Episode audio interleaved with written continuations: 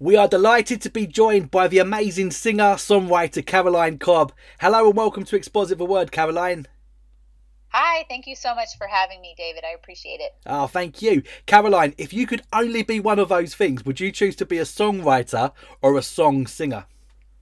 Uh, that um, that is really tough. Yeah. I would probably lean toward songwriter because I really love, you know, using music to tell the stories from scripture. So that actual process of diving into a passage, trying to figure out how to tell that story through Yeah. music is so fun to me. But Yeah. I mean, singing it kind of completes the circle, singing Yeah. stories over people. So it, that's a tough one. Yeah, it is. Well, we, we, we- we've got the tough one out of the way. They'll all get a lot easier from now. Got it. Before we get into the questions, tell us a little bit about yourself. Yes, um, I am a singer songwriter that, again, just I love using music to tell the biblical story, to tell that meta narrative. Um, And the hope is that people can rehearse it and remember it as they're going about their everyday lives. So as they're commuting to work or changing a diaper or cooking dinner, whatever they're doing, that Yeah. they, it can be something that they're marinating in. Yeah. Um, I've been married to my husband Nick for 15 years, Yeah. and he is one of the pastors at our local church. We have three kids. They're 10, 8, and 6. And uh, yeah, that's that's me. Yeah, you sound very busy, Caroline. When on earth do you get a chance to write all of this music? Oh gosh. I mean, honestly, when they were little, if Yeah. they had any kind of Mother's Day out or time in childcare, I was writing music. Uh, other things piled up, but I was writing music. And now they're all in school, and we have some family around us, so it's Yeah. a little bit easier. Yeah. But uh, but yes, I don't know. I don't know when I get to do it. when did you first become become a Christian? Um, you know, I trace kind of my first real steps of faith back to my junior year of high school. Mm. uh, that is, you know, I had kind of been around. Um, my parents had put me in a Christian school. It wasn't. I didn't really grow up in a in a household that was, uh, you know, talking about God all the time or Mm. anything like that. We Mm. went to a church that was probably a little bit more uh, social. Um, you know, there were a lot of stories about God, but Yeah. I don't remember at least hearing the gospel, and perhaps God just hadn't opened my eyes yet. But Mm. it, when I was a junior in high school, I had been around the faith, but that was the first time that I kind of made this decision to spend time with God and to pray. Yeah. And it's actually, it sounds uh, a lot more honorable than it was. What Mm. actually happened was this speaker that, at a camp that I went to said, if you um, if you truly value God, you will think of something that you value and uh, make a pledge to spend time with God every day for six weeks. And if you miss even one day, you have to give up that thing that you value for six weeks. Yeah. Kind of like, sort of like a, making a deal. And it's not probably theologically what I would recommend, like a youth pastor to Yeah. do. But Yeah. at the same time, it worked for me because I really valued being able to drive my car. I had just gotten a car. Yeah. And uh, I said, I'll give up my car for six weeks if if I miss a day. And what it did for me was actually turn something that was a duty that I was just checking off so I didn't Yeah. have to give up, my car. Yeah. And I actually feel like the Lord was changing me by me just spending time with him and praying. Yeah. And it also set me up to be kind of countercultural. Like if I was with friends at a sleepover or something, I still had to read my Bible and pray. And, you Mhm. know, it, it made me feel weird and it made me feel different. But Yeah. I feel like God was strengthening my young faith. And so that's where I trace it back to. Um, but of course, God has been continually since then. Yeah. When did you realise that you had an amazing voice, Caroline? Um, that question is funny because I I'm not so sure about the amazing voice part, but I appreciate that. I to be honest, I've never really been I didn't really grow up in a musical family. Um, I've never really been super confident in my voice per se. Yeah. Uh, but I was writing all these songs and somebody needed to sing them.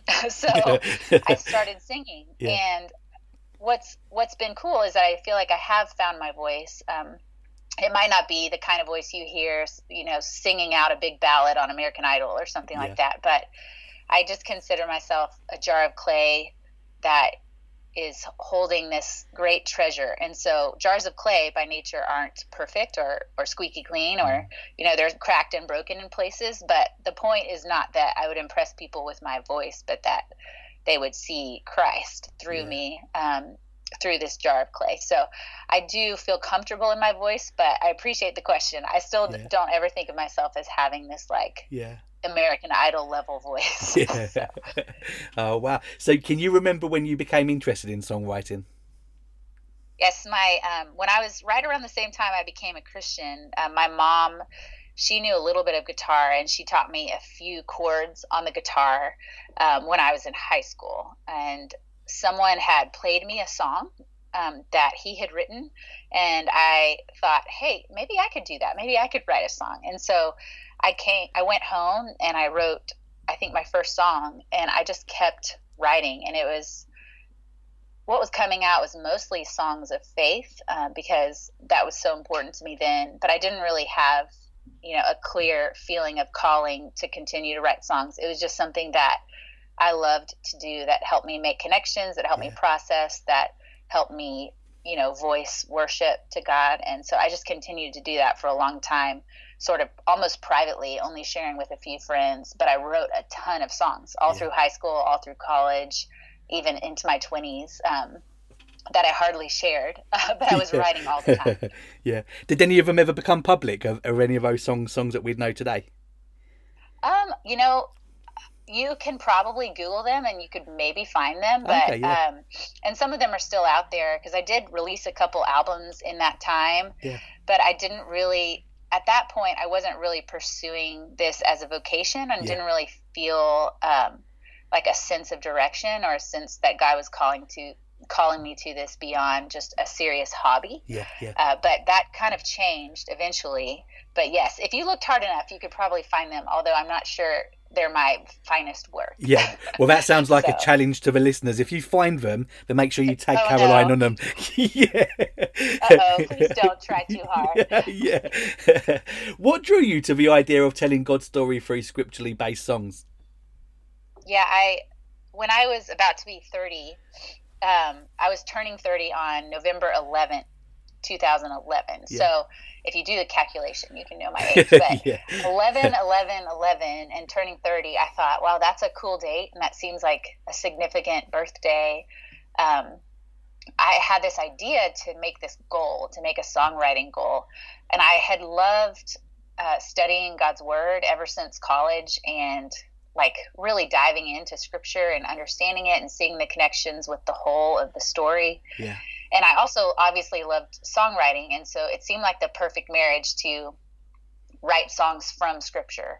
And what if i could write a song for every book of the bible in one year? Yeah. and so that was my goal and i told some people about it and i just went for it. I had a spreadsheet that like helped keep me yeah, yeah. accountable to doing it. And so um, that year specifically i think helped me just see these beautiful details in God's story. It yeah. was such a good fit for me because I loved, you know, thinking not only as like a teacher would, you yeah. know, what are the who, what, when, where, why kind of questions that I can ask here. What is the text saying? How can I be faithful yeah. to the main ideas of the text? But also, I get to look at it like an artist or a songwriter.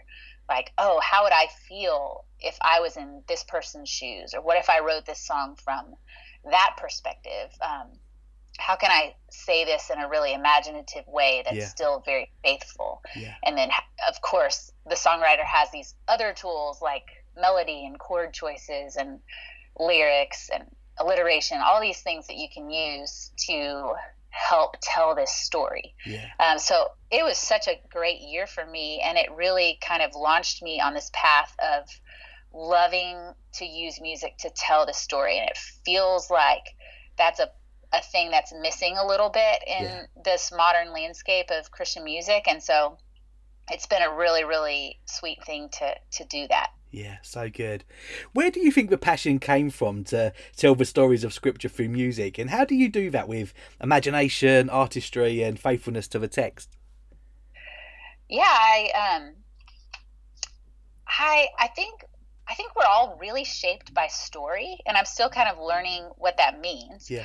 But I, I think that everything in our culture is kind of telling a story, and there are so many voices speaking at us right now. Uh, there's a million different narratives that Yeah. we're kind of swimming in. Yeah. And so I really want to help people marinate in God's story. Yeah. It tells us, you know, who we are. It tells us what our purpose is. It tells us what we're a part of, this bigger story that we're part of. It tells us where we're going, what our, you know, what the urgent mission is. Um, and so I really am like this, I'm a big believer in getting truths from scripture, like from your head into your gut Mm. you know there's something about Mm. pairing music with the truth Mm. and that really gets it into our gut um, and i've kind of said a little bit about it but the how of it is i love to look at a passage just like an expositor would Yeah. um, asking those questions letting the text speak for itself letting scripture interpret scripture not not putting my own meaning onto it but letting it speak you know for itself and then then i get to play with once i've kind of done that then i get to look at it again like an artist and then Yeah. like a songwriter you know Yeah, yeah. just use my imagination to help tell something in a beautiful way um, to help people see the connection to Christ. Like if I'm writing from the Old Testament, how is this fulfilled in Christ? And so maybe by verse three or by the bridge, we're talking about Jesus, even though it's an Old Testament story. Yeah. So I've I've loved doing that. I love it. Yeah, so good. I'm sure the listeners, just like me, have been picturing your spreadsheet, Caroline. Sounds so, sounds so good. What led to your goal to write a song for every book of the Bible in a year? Um, you know, I again, I just kind of had heard of other songwriters making goals like Yeah, that, yeah. and I think for me, uh, well, I I just honestly, it kind of just came to me, and I think I it, it was kind of providential, and God kind of, I'm sure, put that idea in my mind. Yeah. Um, but for me, it's really freeing to have some structure to Yeah, say like. When I'm going to write a song about this today, because my pastor preached about you know Deuteronomy on Sunday, and we're going through that as a church. So it's much easier to sit down and be like, I really want to write a song about this, Yeah. and start from a passage of scripture rather than, um, rather than just sitting down and be like, what do I feel like writing a song about today? Yeah. Uh, how do I feel today? What emotion do I feel? You know, just and I've written lots of personal songs too, but um, that is, I think, freeing to me to have that structure.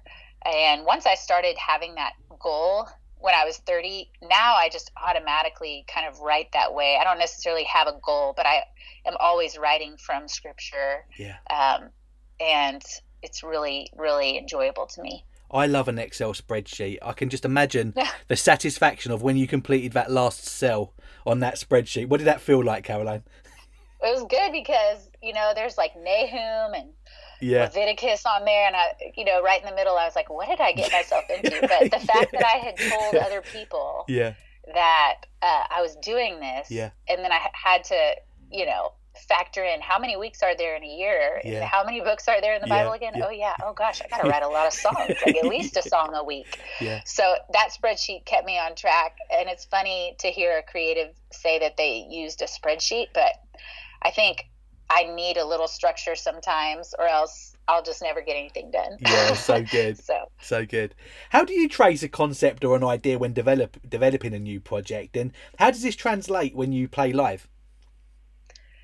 yeah, um, often it starts with just writing a lot of songs, and then once I have sort of a bunch of songs written, I I feel like I start seeing some kind of theme come out in those songs, Hmm. and then once I have that big theme that I'm working with, I can fill in all the holes uh, about the whole story, or I can tweak some lyrics inside of a song to fill out that hole or to connect it to other songs. So, like for example, on um, the first storytelling album that I did is called "The Blood and the Breath," Mm. and the whole theme of that album was sort of death to life and redemption, and that redemptive narrative. Um, but I noticed that there were no songs about the Holy Spirit on the whole song, um, even though maybe he was implied, but never explicitly about that. And I had a song about God breathing life into Adam and Eve Mm. in Genesis, and I had a song about God breathing life into Ezekiel's vision, you know, the, the dry bones in Yeah. his valley, in his vision. So I wanted to have a song about that that breath of God idea through the Holy Spirit. So I wrote a song from Acts 2 to kind of finish out that album. Yeah. And the point is at like a concert, I'm I'll try to trace the story of scripture for everyone that's listening in the audience. So I, I'm really just like this vehicle for this bigger story, um, Yeah. but doing it through music and giving context along the way. So the hope is that the people that are there listening can kind of be on this journey. We'll start in Genesis Yeah. and we'll end when Jesus returns. And through the middle, I might sprinkle in some personal things and stuff, but mostly we're talking about this big story that is our story. Yeah. And uh, I'm hoping that people worship God through it. I'm hoping that people kind of are able to have a bird's eye view and remember, oh, yeah, that's the story that I'm part of Yeah. um, and lift their gaze to him. So I love doing that at a, a concert. So if anybody's ever been to like Andrew Peterson's Behold the Lamb of God concert, it's his Christmas concert, Yeah. he kind of does that. It's just songs telling this biblical narrative of a king coming, of Jesus coming, and it starts at the very beginning and it ends at Christmas, kind of. But mine is a little bit different because it's not as focused on Christmas. Yeah. Yeah. So good. What scriptures or theologians have influenced you the most? Gosh, that's really hard too. Uh, Yeah. I think, you know, I think the thing that's influenced me the most in terms of my songwriting is just studying the Bible with other people at our church. Yeah. Um, Yeah. so, uh, you know, over time, like just that build up of studying the Bible, which, you know, we've done some over over the years. I've done some Jen Wilkin Bible studies and Nancy Guthrie. Um, in terms of what I've read, that's really influenced me. I think Tim Keller makes a lot of uh, light bulbs go off for Yeah, me, and yeah. he really challenges me uh, to think. And I really enjoy reading him. Um, A.W. Tozer, John Piper, Yeah. and just lots of different things that I gather gather in. Yeah. Uh, the the author of uh, Amazing Grace, John Newton, Mm. uh, he Tony Reinke wrote us an, a uh, like a book about him, and I some of my songs have come out of that too. So Yeah. So sorry, good. a lot of answers to your question. yeah, no, that's brilliant. That's what we love. a lot love. of things have influenced. Yeah, no, that's great. What parts of the Bible do you draw from the most, and what are your favourite passages and why? Um, well, for this new album that's about to come out, I drew quite a bit from Isaiah. Yeah. Um, I really love those passages in Isaiah where I think Isaiah is so wonderful for a songwriter because Yeah. or an artist because there are so many images and one of those prominent images is this image of a wilderness Yeah. or a desert Yeah. or a barren wasteland blooming into a garden and like rivers streaming there and um, so i wrote songs that kind of spoke to that Yeah.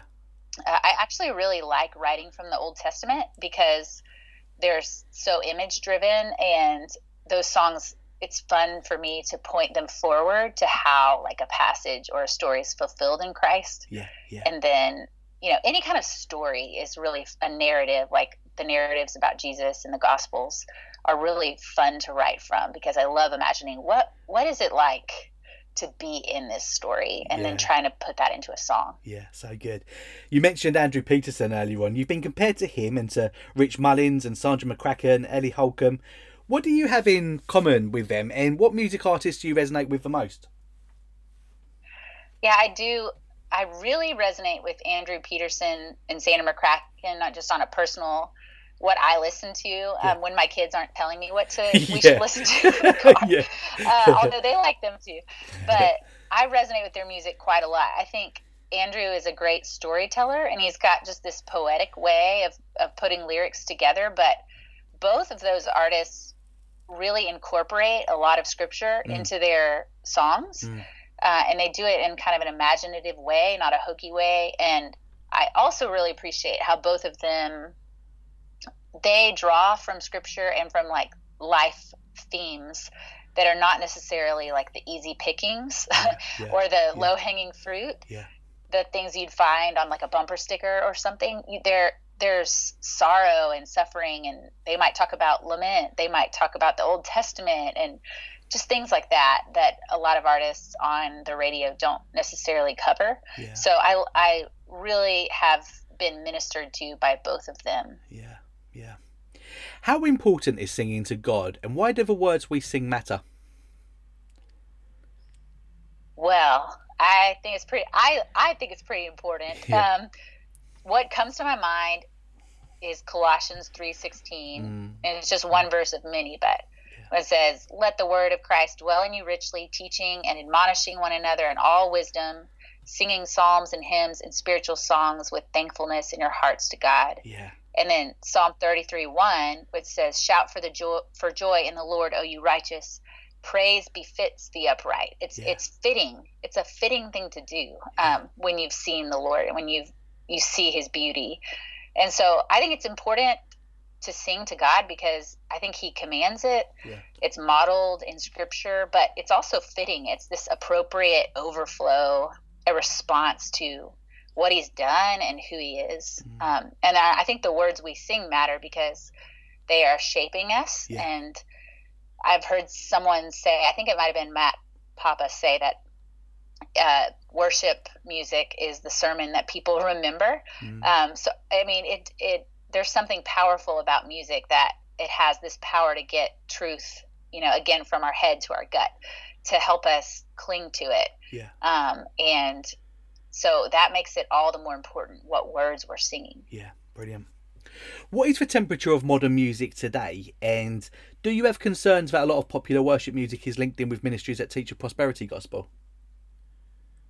Um, you know, that's like a whole other conversation in some ways. Yeah. But I do think that something I've noticed and kind of a soapbox that I have Yeah. is that people are writing songs that seem it seems like it's derivative of other popular worship songs. Like we're not actually saying much. Um, and w- what's disheartening is there's not as much use of our common language, which is scripture. You know, Yeah, holding yeah. fast to the word of life. Yeah. Like you don't see a lot of like a wide range of scripture being used in worship songs. You know, it's just like maybe this verse here Yeah. and this verse there, allude to this, allude to that, but there's not as much of a range. And so when I'm leading worship, um, I'm not the main worship leader at our church, but if I ever get to lead worship, it's really hard to find songs about things like obedience. Uh, it's really hard to find songs about missionary work Yeah. or being on mission and Yeah. giving your life away. It's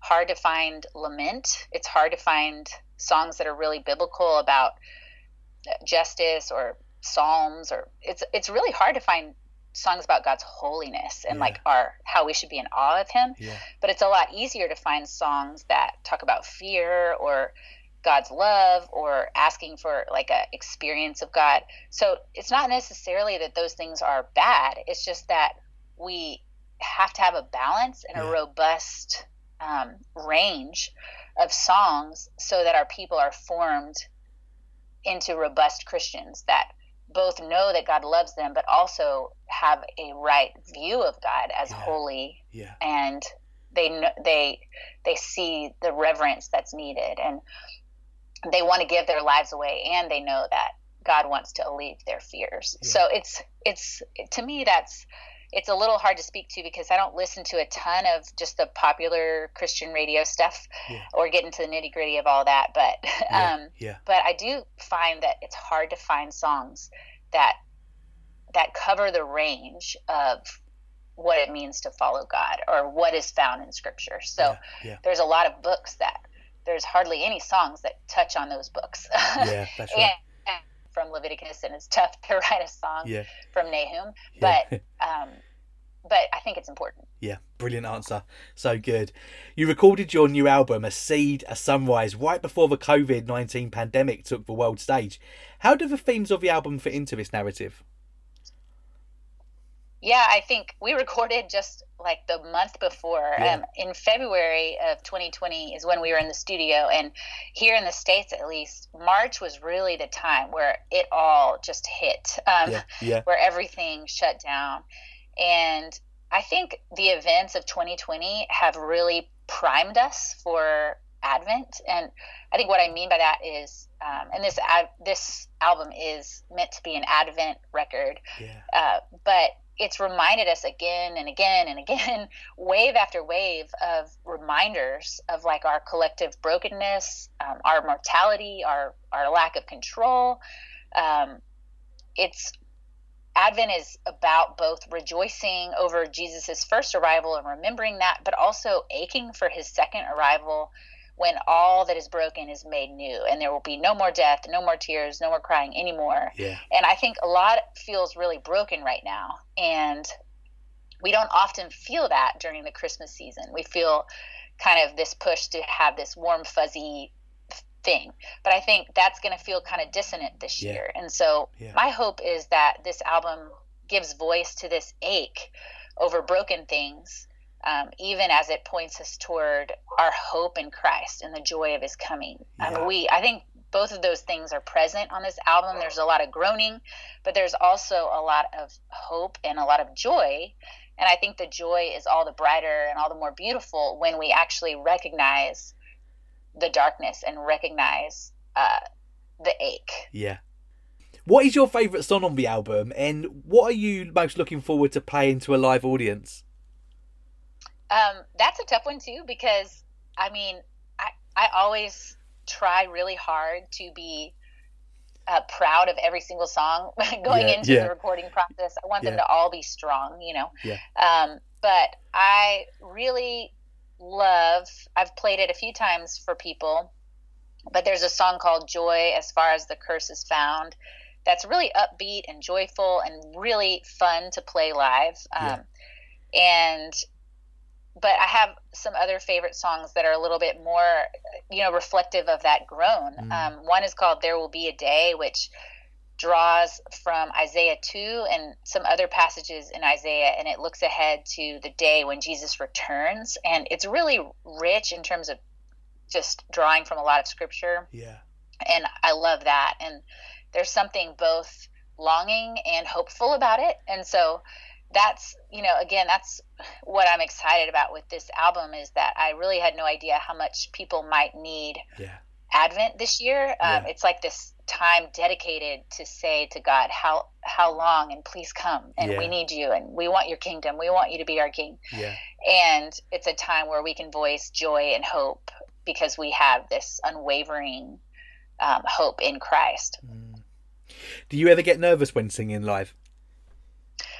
Oh, yes and no. Sometimes um, I I get most nervous at like people's weddings or something like that, where Yeah. you only are singing one song Yeah. and.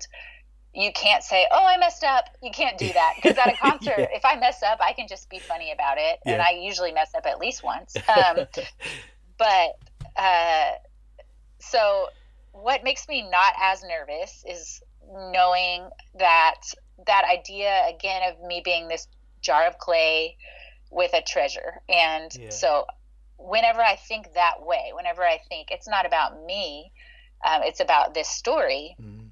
and i just get to be this channel uh, you know that old hymn it says um, may they forget the channel sing only him and Yeah. so I, i'm just a vehicle for a channel for this story that's so much more impressive Yeah. uh, and glorious than i could ever be Yeah. and so that that really takes a lot of pressure off and Yeah. so i'm thankful for for that kind of mindset Yeah. when it comes to doing things for the kingdom so of course i want to do it well i don't want to mess up i want to do it as excellently as i can i practice i rehearse but at the end of the day you know it's not really about me and that makes me a lot less nervous Yeah. but yes i do still get nervous especially when i'm playing in front of a bunch of people i don't know or something like that Yeah. So good. What resources have been most helpful to you in helping you grow in your faith, Caroline?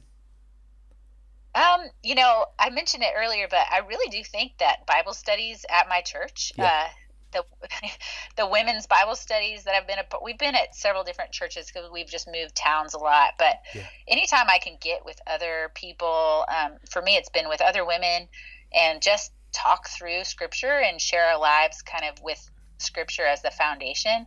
That has been super helpful for me, and it's just been a slow. Uh, I think Jen Wilkin talks about it as like slowly depositing money into your account. You Yeah, know, it's not yeah. like I have these huge aha moments, but it's these slow deposits Yeah. of God's word that have really added up over time. So I think that's been my most, my biggest resource um, Yeah. has been that for sure. Yeah, brilliant. You mentioned that you don't always get control over the uh, playlist, but wh- when you do, what type of music or artists are on your playlist that you listen to at home?